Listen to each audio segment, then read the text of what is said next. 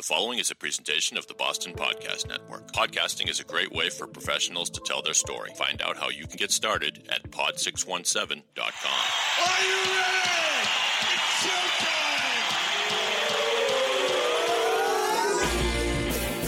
From the Pod 617 studios in Westwood, Massachusetts, it's the Boston Podcast with David Yaz and a rotating cast of characters from Pod 617, the Boston Podcast Network. This is our city.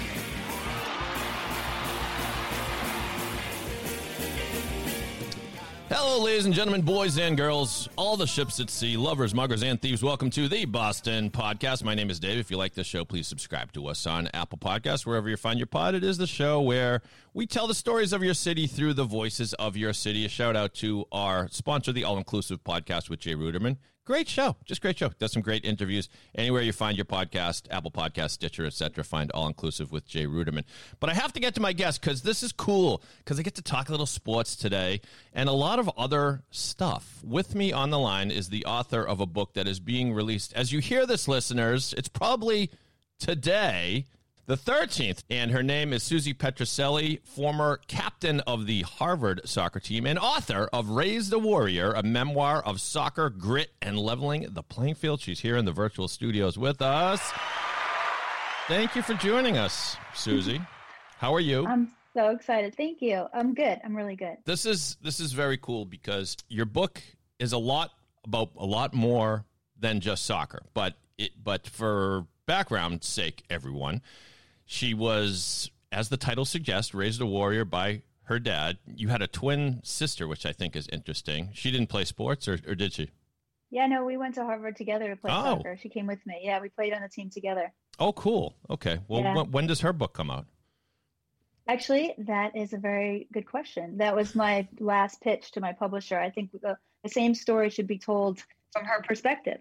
That would be cool and Wouldn't that be cool? and possibly And it would confusing. be but yeah. very different and very hard for her to be as brutally honest as I was in mine, I think. Well, you talk about in the book of how you were you were very different, even though you were identical Yeah. twins. That Yeah. that she was the neat freak and you were the messy one. And and I'm on I'm on uh, Team Susie when it comes to that. By the way, if you if you could if you could see my apartment, but. The, the book has a, a lot to do about uh, Title IX and equality for women athletes. Just deals with a, a lot of heavy stuff as well as just kind of cool, exciting stuff. And I love the the book begins with the tale of you getting your first tattoo and having to break it to your dad, which I think is just so cool.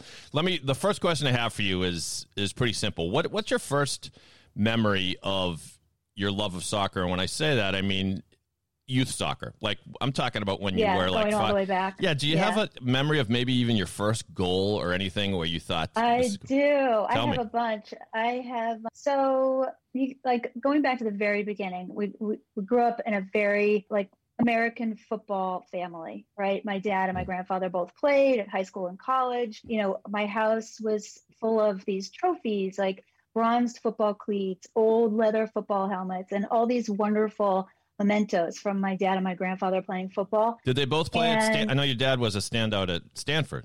Did you? Gra- Yeah, and then my my grandfather played at Loyola uh, High School in California and also at Loyola University, and then he ended up coaching there and coaching Loyola High School to their first under, undefeated season. I mean, the, the the stories go you know on and on and on, but you know, so I just assumed that I would be part of it.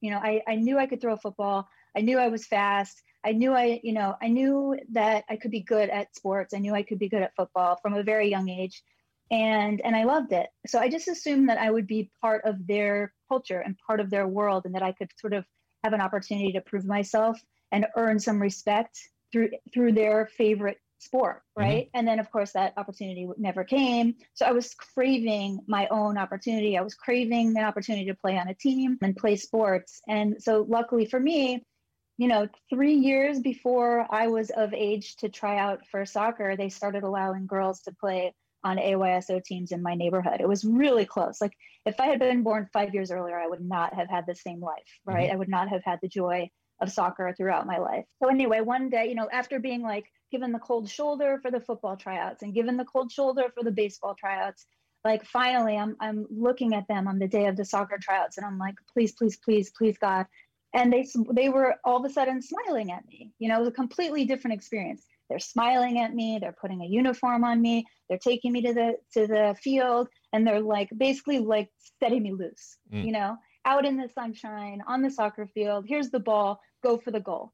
And I, I remember it like it was yesterday. I mean, I just literally zoned in on the goal, took the ball, like went straight for the goal, kicked it in, and I just like that experience over and over and over at that young age just every single time filled me with so much adrenaline and so much joy and that you know self comp all these things that now i have names for but then Mhm. you know it was just like all these amazing beautiful feelings you know really was filling my life with like the, the best the best things you could possibly have in a little kid's life right So that you're playing with you're Um, playing with boys at this point. we were my first team was co-ed the first team was co-ed Co-ed, okay, yeah. yeah, and we were the little rascals, and my dad was the coach. And and then after that first year, we had enough girls in our town to have uh, girls teams.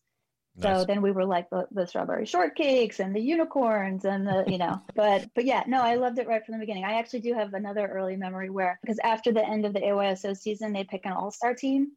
Uh-huh. And so in the All Star game, I remember kick. There was we actually had like a golden goal game, mm-hmm. and I had the and I kicked. You know, I scored the golden goal, and I literally got picked up and carried off the field. What And I'll never, I'll never forget it. All right, I- hold I on a hold on a minute there, Rudy. What what was what was a goal? What is a golden goal? I don't know what that is. Oh, like when you at the end of the game, if it's tied, the next it's like the next goal wins. Oh, okay, sudden death. Right. Okay, Sudden death. and you yeah, and you death, and you yeah. scored the winning goal. And you got And I scored the winning goal. you and I got- carried off the field at a young age. I mean, how do you top that? So of course, the, the, the rest of my life, I'm trying to recreate that moment, right? For that forever. I still am. yeah. I'm still trying to get carried off the field again. it's a lot easier to carry you off when you're eight years old or whatever, and, six, and, yeah. and you oh, you weigh like sixty two pounds or whatever. Yeah, I coached my son in soccer, and I don't know if he remembers, but I have an indelible memory of his first goal. He got uh, two goals in this game I can remember, and this was back in the days where they were so little. They played with the little pup tent goals or whatever they Yep, call them, yep, the yep. the, the Uh-huh. little pop up goals that are Like fold up goals. yeah, they're, they're kind of tiny, and there's no goalie. You play without goalies because the goalie would take up practically the whole net. But it was towards the end of the first half, and he was around midfield, and he just booted one. He let it fly, and as the proud dad, I'm watching. Please go in, please go in, please go in, and it went in just before like the, the buzzer sounded at the end of the first half, and just just it, it's cool how those those things last for you. So Oh, you know, they just, they just, yeah, they fill you, they fill your life with these golden moments that you'll never forget. Yeah, and it's you know I, I for some reason think of the baseball player Ken Griffey Jr. and how he he got some criticism for wearing his hat backwards often, and I remember someone writing at the time, "This is a game, sports are for kids." You know, if sports don't bring out the kid in you, then you're probably missing the point. But but your dad was, as I mentioned earlier, sounds like an intense guy. You write you write in the book about how he was demanding. Sometimes you he would even you know fight people if he need, if he needed to, like at a youth at a youth. Oh, yeah. So so what was that like? Uh, watch out, watch out, referees and umpires. So My dad was, yeah. So so it Yeah. was that. It, it seemed like you have you came to embody that, but was was there was it all positive or did did you feel a lot of pressure from your dad? I mean, well, first of all, I was terrified of him, right? You know, I mean, I, it was, he was, he was large, looming, dominant figure in our lives, but he, it wasn't like there was, wasn't a plethora of love. I mean, he said, I love you all the time, every single night, every single day. So it was, a, it was an interesting mix, but at the same time, he, he definitely raised us to understand that you, it was, you were never, you, it was no way to give enough to your team. There was no way to play hard enough. You were always striving to play harder. You were always stri- striving to be tougher. We never complained about a bruise. We never complained about it, you know, something being sore. We never complained about, you know, breaking a bone. You know, it was it was part of the game. It's what you did. We were tough. I mean, I remember him. We would be. This is my whole life. Let's say two or three times a year, we'd be sitting at a dinner table with another family, and you know, there might be like a high school football player is uh, like sitting with us at the table so my dad would literally get up from the table and, and like coach the kid on how to properly hit somebody with his shoulder. You Right. know, like he like he just it's just was everything he was. He couldn't help it if he just lived and died for it. And yeah, he was tough cookie. I mean, he would he was the co- he was the dad that would stand on the far side of the sideline and scream his head off, eh, but only at me. It wasn't, you know, I'd only at my sister and I. It wasn't like he was the guy that was screaming at everybody on the field. But you know, it, it I am a little bit mixed at it, about that now as a parent because you know there was it wasn't all positive coming from his mouth. It was it was harsh at times. But you know, I do have to give him credit. Both of us, my sister and I, both ended up with the choice to play at either Stanford or Harvard. So you know, there's something to be said for for that. You know, I, I do try to raise my own kids with a little more positivity and but so know, wait when mean, you said we- when you said stanford harvard are you suggesting you picked harvard to maybe kind of get away a little bit Yes. So that that story is in the book. I, I won't Okay. give too much away. But what happened was, so, so my parents met at Stanford. Mhm. My dad was playing football, and and so their dream was always to have one of their kids. There's four of us. Someone go there, and obviously that's a ridiculous dream. I mean, you know, Stanford's a reach. It was a huge reach at, at that time, right? Even in the '60s. So, Yep. and it's only gotten harder to. but it's but it's good But it's good to have harvard as a safety school yeah. Actually, I, I joke a lot because I think I don't know how many people out there can say that their father was disappointed that they went to Harvard. wow that's some irony He was yes. pissed. Yeah, he That's was angry. He, Yeah. he didn't he didn't understand it. He Yep. just didn't understand it. But no that well we were talking about how no I, actually what i Oh, what i what i want to get yeah. into yeah tough and all that but but i think natural segue to something you brought up and that is you have three daughters and you before we started recording you told me they're all lacrosse players and one yeah, one daughter and two boys. oh i'm sorry one daughter and two boys Yeah. all right Yeah, yeah. so yeah tell me But all lacrosse players, yeah. Okay, and all lacrosse players. And did you coach them in anything during the course of their? Okay, tell me about that. Yeah, they all started. They all started in soccer, and I. My daughter's my oldest, so I coached her up until she was about, let's see, third or fourth grade. And my sister-in-law also. We started actually a soccer coaching business called Kickstart Soccer Academy when the when our kids were little, and so we. I coached her a lot. She gravitated towards lacrosse, I think, because she enjoyed it more when I wasn't coaching her, and so that was fine. That was her choice. Actually, it's it's an interesting part of the book the dynamic between my daughter and i you know we butted we butted heads a lot uh, when she was young and i wasn't sure i wasn't sure really how to find that bond and closeness with her and it ends up that it ended up that the story of my daughter a particular story about my daughter is the chapter that basically got the book published. Hmm um, because it was the story that the publisher, the publisher in England, read and resonated with him enough so that he reached out to me when he started the book prize in honor of his wife who passed away from breast cancer. And he remembered that chapter that was about my relationship with my daughter in sports. And and so he reached out to me to to uh, write a proposal for the award, and which is how I won the award. And then the book got published, and now it's being republished here in the U.S. So I really do have that that relationship with my daughter. Whole thing. Give us a hint. I don't want you to give away the story because I want people to buy the book. Raised a Warrior by Susie Petruccelli. Available, I take it on Amazon, whenever wherever you find find books. Yeah, yeah. It's Okay. Uh, on Amazon. It's on Barnes and Nobles. It's at Target, and it's in bookshop.org. Are you going to narrate the audiobook or no? I think so. I don't know. We thought about it last year. My friend Kelly Nascimento, who I'm making the documentary with, and that's the story of, of us making the documentary is part of the last third of the book. Cool. She offered to read it for me as well. She has a beautiful reading voice, a radio voice. So we're, we're kind of going back and forth on who's going to do the audiobook. I, unless you sound like Gilbert Gottfried, which you don't, I really think I really think authors should do their own audio. But that's my opinion because there, there are going to be little inflections and and and, and things that you put in that because it's they're your words. But so the uh, what I was.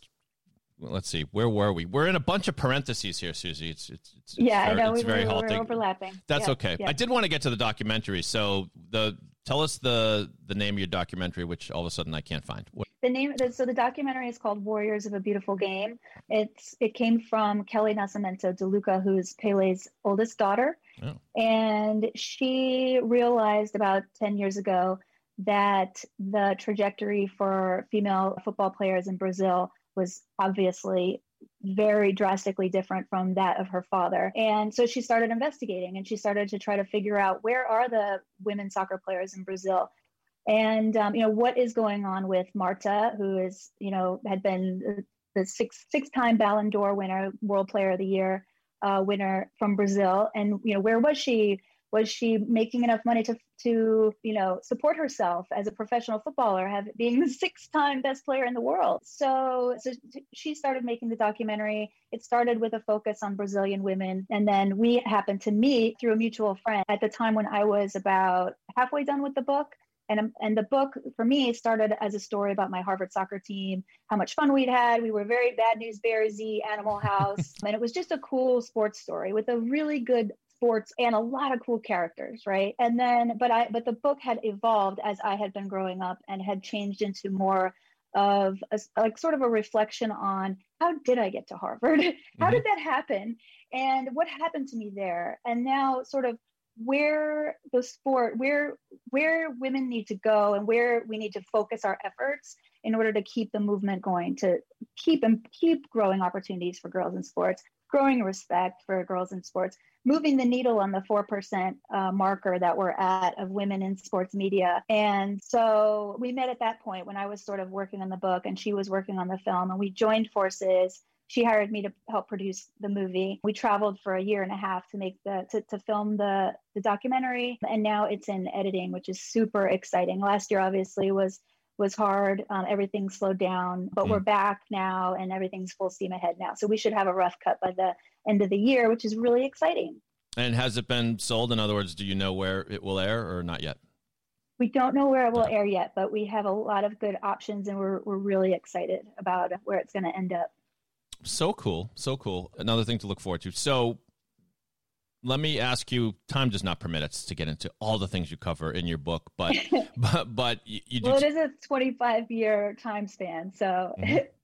okay you should have you, you should have done half and then left the leave them wanting like for the sequel, sequel. Yeah, yeah, i'm sure you'll come up with a topic for the sequel but but but in a, in a nutshell are you i don't want to say satisfied but the progress that women have made in sports universally over the last I don't know during our lifetime. You're younger than I, but rough, roughly, roughly, you know, the last you know Not whatever much, thirty years. Yeah. Okay, anyway, so tell me about the the state of that and maybe some of the issues you get into and where we still need we still have work to do.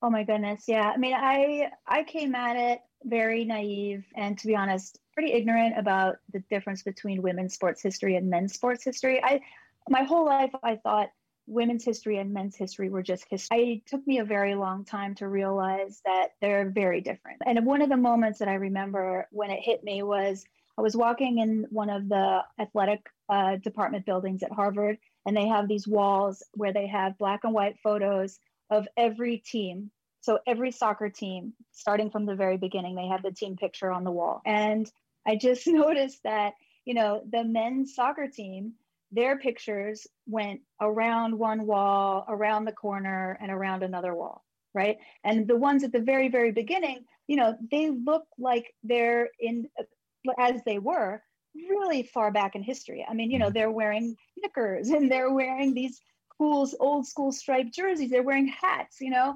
and and then you know, I realized like, wait, is this? Then so then it goes. Our so our team at that point had only gone back about twelve or fourteen years so there were only 12 or 14 pictures of our team on the wall.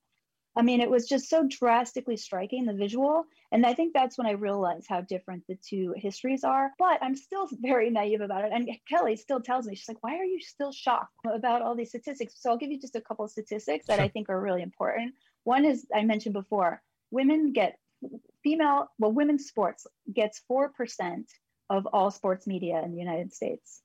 And you have to remember, some of that is negative right? Mm-hmm. So the percentage of positive media about women's sports in this country is very small. Mm-hmm. And you know, you hear that number and you think, you know, actually it totally makes sense. We're still never really in sports papers. We're still never really in radio. We're still we don't have our own sports channel. Men have what a hundred sports channels on TV and this, you know, sports yeah. radio. And we're One just more. we're just yeah. still invisible. We're not there yet, you know. Mm-hmm. And it's kind of striking. We're never like if you walk into a sports bar and you look up at the TVs, there's there's very very rarely, if ever, a women's sports match on one of those 12 or 14 TVs that they have in a sports bar, right? So we're just we're just very invisible still. The other thing that I just heard, this is a statistic that came out from this amazing amazing group called the Equality League just a couple weeks ago because June 23rd was the 49th anniversary of Title IX this uh, just a couple weeks ago, and they put out a report. And one of the couple of the striking things they found was women still girls still get a billion dollars less in sports scholarships in this country. So that's a that's just has to change, right? They, we have 200,000 fewer spots on college sports teams. We get 160 million dollars less. So title in title nine in recruiting money. Title nine doesn't co- doesn't cover that, or does it? Scholarship money. Title IX does cover scholarship money. Yeah. So we, you know, it is it is eventually because it's part of the athletic dep- department budget. So Title IX has gone come a long way. The the spots are, you know, we obviously, I mean, there's been an explosion in women's soccer in this Mhm. country, right? It revolutionized the youth sports culture in the United States. But from here, we still have so far to go, so far to go. Mhm. You know, think about how many, like even like women, even coaches, right? Mhm. Before Title IX was passed, most women's sports teams were coached by women. When Title IX was passed and and they started investing more in those coaching positions, a lot of those coaching positions got taken over by men. So there were that was sort of an unfortunate side effect of Title IX, and so we're working to rectify that now, and we're and we're putting more emphasis on the fact we need to put women in leadership positions of all kinds. You know, whether it be coaching, coaching, coaches, you know, administrators, athletic departments, just decision make decision making roles in media, right? Newspaper editors. So yeah, we we definitely still have a long way to go. There's no doubt, and and there's there's your book. I'm sure goes a long way in reminding people of that. It, it, it it's it is cool to see the progress. I mean, if if you turn on an ESPN panel discussion now, most of the time it's going to be at least fifty percent women. Not all the time, but the the you, you know. I'm glad you think that. I don't. I don't see that yet, but I'm glad. I'm Oh, glad well, okay, maybe I'm it's- glad you. I'm glad that's how you perceive it because that's that's a huge improvement. Well, it's possible it's just the shows I watch. I don't know. But but it's still I admit it's still a novelty to hear like a woman broadcaster what's her name? Mendoza. Jessica Mendoza, is that her name? I don't know. Yes, on, on yes. ESPN. Uh-huh. And she does a nice job. When she started, when she started like sports radio voices in Boston were criticizing her for being terrible. And if you could read the between the lines, they were saying, "Oh, she's just got it because she's a woman." And the fact of the matter is, maybe she wasn't great, but she was good. She she she belonged at the table, you know. And so, Right. but Well, and also 30 years. If if a guy had a 30 year career, the first two or three years of his career, he probably wasn't great either, yeah, don't know. right? It, absolutely. And And, so, I'm, and I'm not saying that Jessica Mendoza wasn't great when she started because I I, Yeah. I don't know that much about baseball, so I don't I wouldn't be able to say that. But she is amazing and she's brilliant. She's an awesome Stanford grad. I love her. let me let me ask you one uh, a little bit off the beaten path question here, and it has to do with trans athletes. So I don't know if, if you noticed earlier this year, there was a, a lawsuit involving trans athletes, and there was a, a high school athlete named Chelsea Mitchell in Connecticut. Famously, now wrote an article called "I was the fastest girl in Connecticut," but transgender athletes made it an unfair fight. I don't know whether you have a thought on this or not, but I think you're a good person to ask because it, it's for some female activists who are kind of on on your side of this argument it's kind of a frustrating moment because because like a female athlete works to get this far and then at least according to to this lawsuit and these women they, they actually have to take a step behind trans athletes is have you been following this is this uh, do you have a thought on that or no Yeah, I mean, I, I guess my thought on this is that we there needs to be more research about it, and I think everyone agrees on that. I think Mm. that we don't know enough about it. We don't know. My my feeling is all of the all of like the hesitancy to allow them to compete is is only going to hold us back from getting to the point where they're competing on an equal playing field. It's all it's all about finding a way to to get a level playing field for everybody, right? Yeah. And like all of the negativity and all of the, you know, sort of toxic like pushback online and, and things like that, I, I think are just holding us up from the constructive research that needs to be going on in order to figure out a way to properly integrate everybody. Because, you know, I mean, you know, I, in my opinion, gender is non-binary. Gender is a spectrum. So, you know, this is something that we're going to be moving towards. And the faster we look at it like that, and the faster we figure out a way to, to do it properly um, and fairly, the the faster we'll get there. So that's my that's my feeling on it. I, you know, I personally identify as uh, non-binary, so I'm sympathetic to to the trans athletes, and not not just sympathetic, but I want, you know, I definitely feel like they need to be protected and and respected, obviously. And you know, the, it's it's you know these these are kids they're vulnerable kids they're in a dangerous situation they're just trying to be authentic to who they are they're not trying to steal a prize away from anybody Right. else Or, I mean, or if they know- are, that that is that is the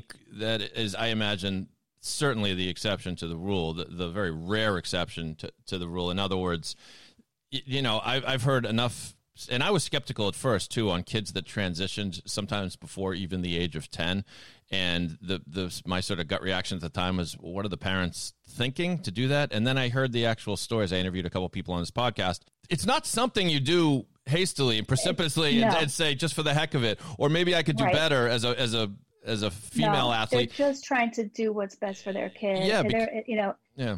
right And so yeah yeah, yeah, i have some friends too yeah, and they can they can live absolutely tortured lives, and so I I I sort of understand the point that the the lawsuit made, but at the same time, if these poor kids who are brave enough to transition and they're just trying to fit in, and then to tell them, oh, by the way, you can't play sports. I mean that.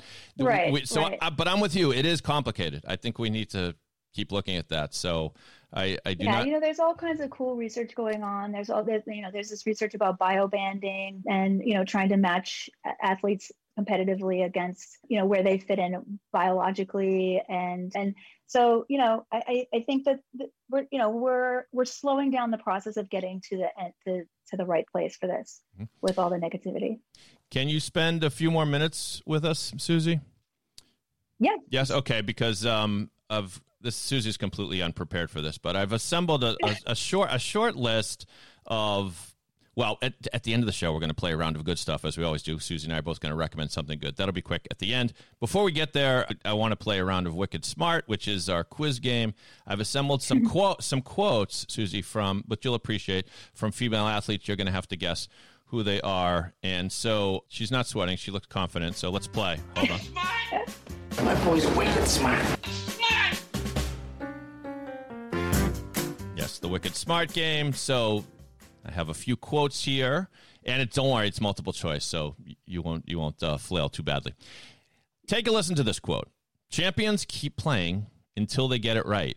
So, Susie, who said that? Was it Billie Jean King? Was it Venus Williams? Or was it Steffi Graf?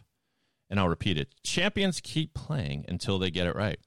By the way, didn't Billie Jean King write? Uh, isn't she one of your tes- Yes, testi- she gave me testimonials on the book? blurbs. All right. Yeah, she gave me two blurbs. The original book that came out in England, I had one on the cover and one on the inside. She's she's my absolute absolute goddess. I love her. But I that's a tough one. I have it actually pinned downstairs on my on my pin board, so it's gonna kill me if I get it wrong. Yeah. I'm gonna I'm gonna go with Billie. Absolutely right. Well done. Yes.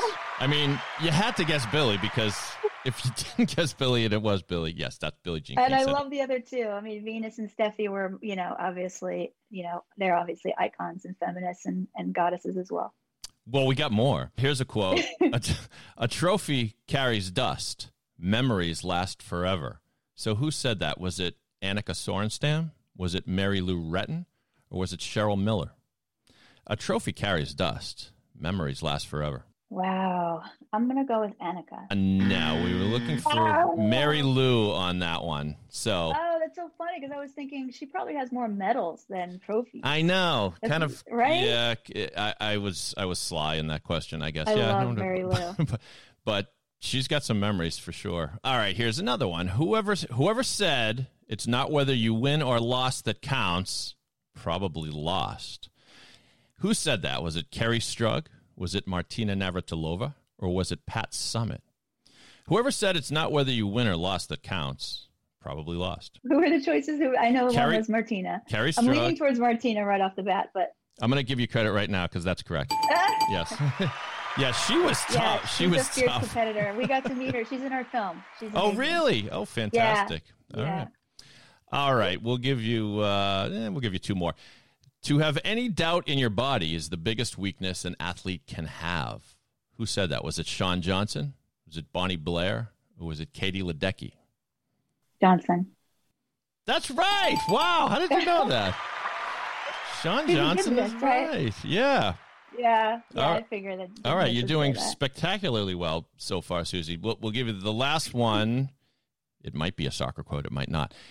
When we as a nation put our minds to something, when we truly choose to care about something, change always happens. Who said that? Was it Megan Rapinoe? Was it Aly Raisman?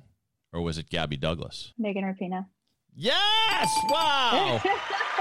I've heard that one before. oh, you have. All right. Yeah. So, right up Of your course. alley. All right. Yeah. Well, oh, okay. Stop applauding, everyone. Well done. Keep Well, applauding. keep applauding. okay, fine. You, but, Yeah. all right. Um, we are going to play before I we need depart. that. I'm gonna I'm gonna put that at my as my morning alarm to myself to wake up with. Yes, get up. Yeah, we. I should. I should have that. They should market those on keychains, and you should just be able to walk, walk around and, and Yes. hit the button and have people applaud for you. I mean, it, it, it never gets old, really.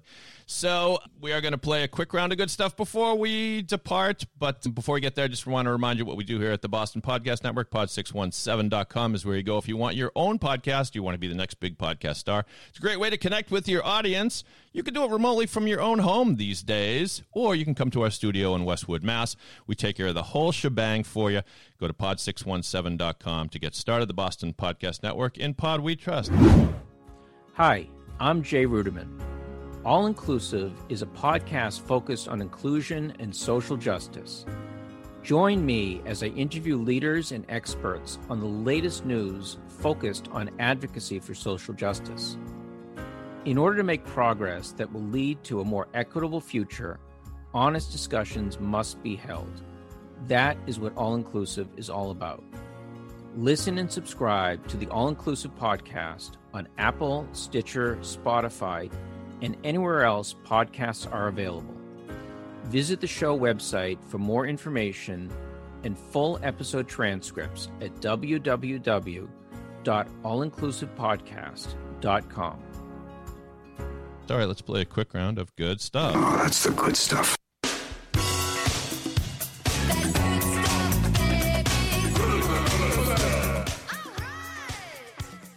All right.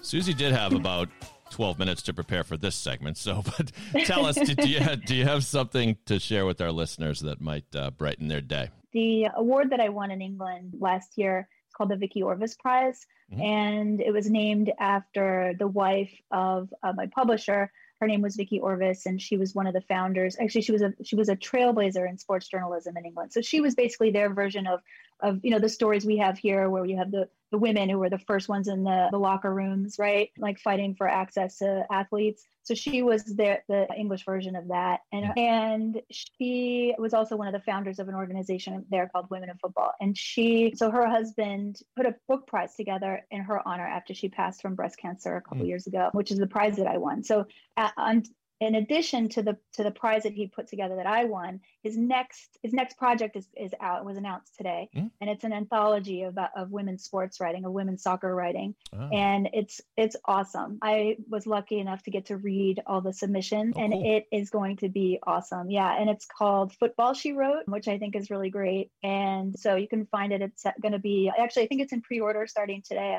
at floodlitdreamspublishing.com. So, and, and, you know, it's, he's just a wonderful, wonderful gentleman. He fully supports women in all kinds of sports media and in sport. And, you know, it's all about, I don't know if you know who Kelsey Trainor is, but she's a really good friend of ours and she's a really amazing advocate for women in sports. And she has this campaign, you know, invest in women, pay women, hire women. And that's what he's doing. And he's really uh, putting his money where his mouth is and, you know, putting out books and hiring women to write about sports. So I would love to help him promote this, his next, this awesome project.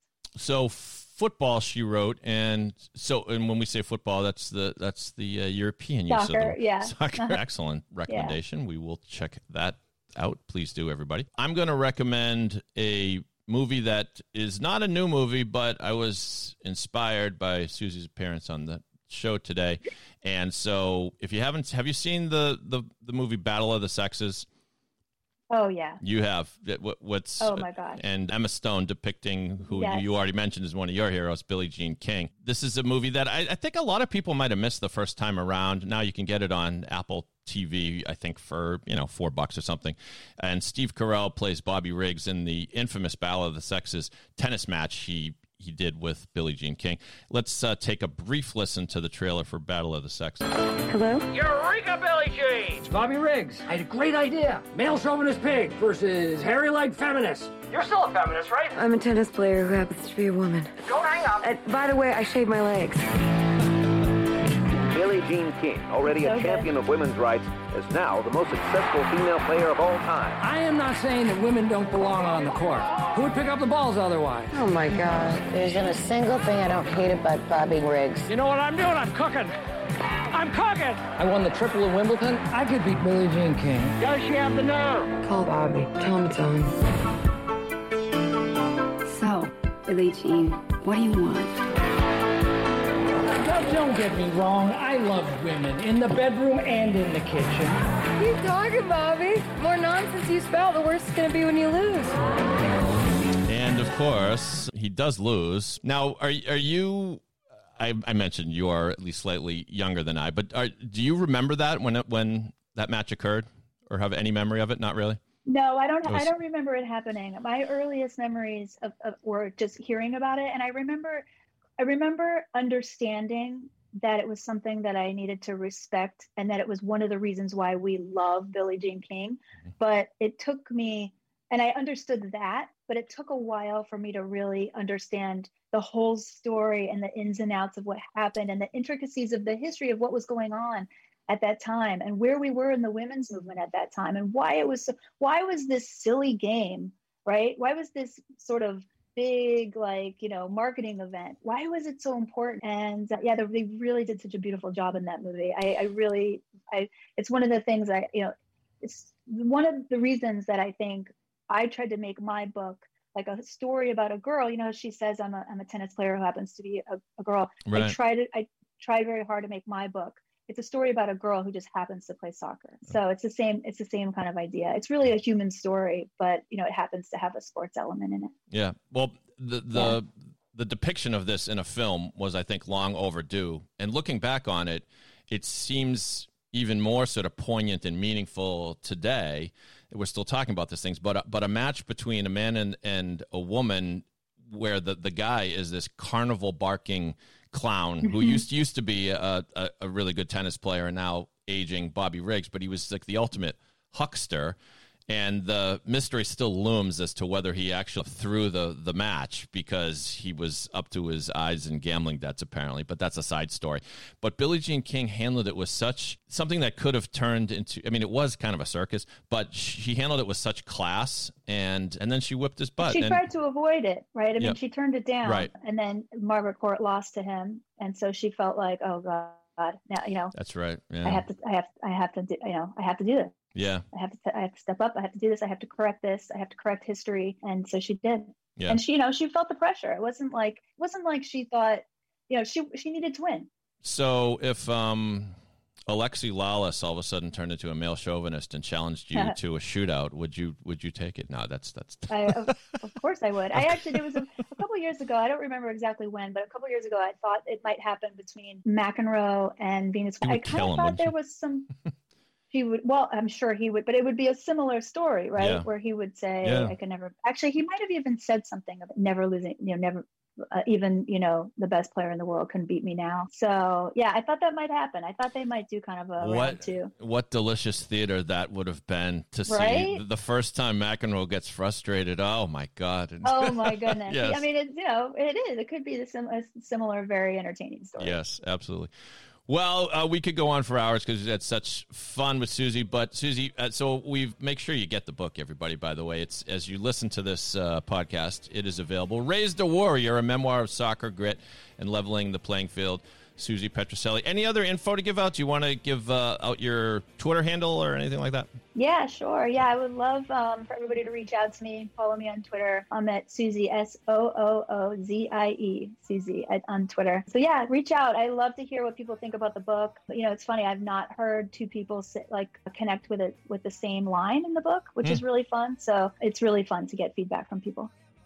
Well, I was lucky enough to get a free copy, which I've already started, but I promise you I will finish it. But the rest of you, come on, support the cause. Pay for the book. Please. Please, come on. Con- and congratulations on it, Susie. I think it's it's quite a triumph. And thanks Thank for you. thanks for being such a good sport on the show. I hope you had fun. It was amazing. Thank you. yeah, I'm actually thinking maybe I'll take you up on your on your podcast idea. Well, you heard it here first. Raised a Warrior, the podcast coming soon, possibly. We'll t- we'll talk. I'll have my people contact you, Susie. Thanks so much for being a guest on the Boston Podcast. Thanks to our sponsor, All Inclusive, the podcast uh, with Jay Ruderman. Check that out. If you want your own podcast, go to pod617.com. And on behalf of Susie, my name is Dave. I'm just a guy from Boston. But if you're not from Boston, you must be the other guy. Have a great day, everybody cradle to the cigar, I am fire and metamorphosis.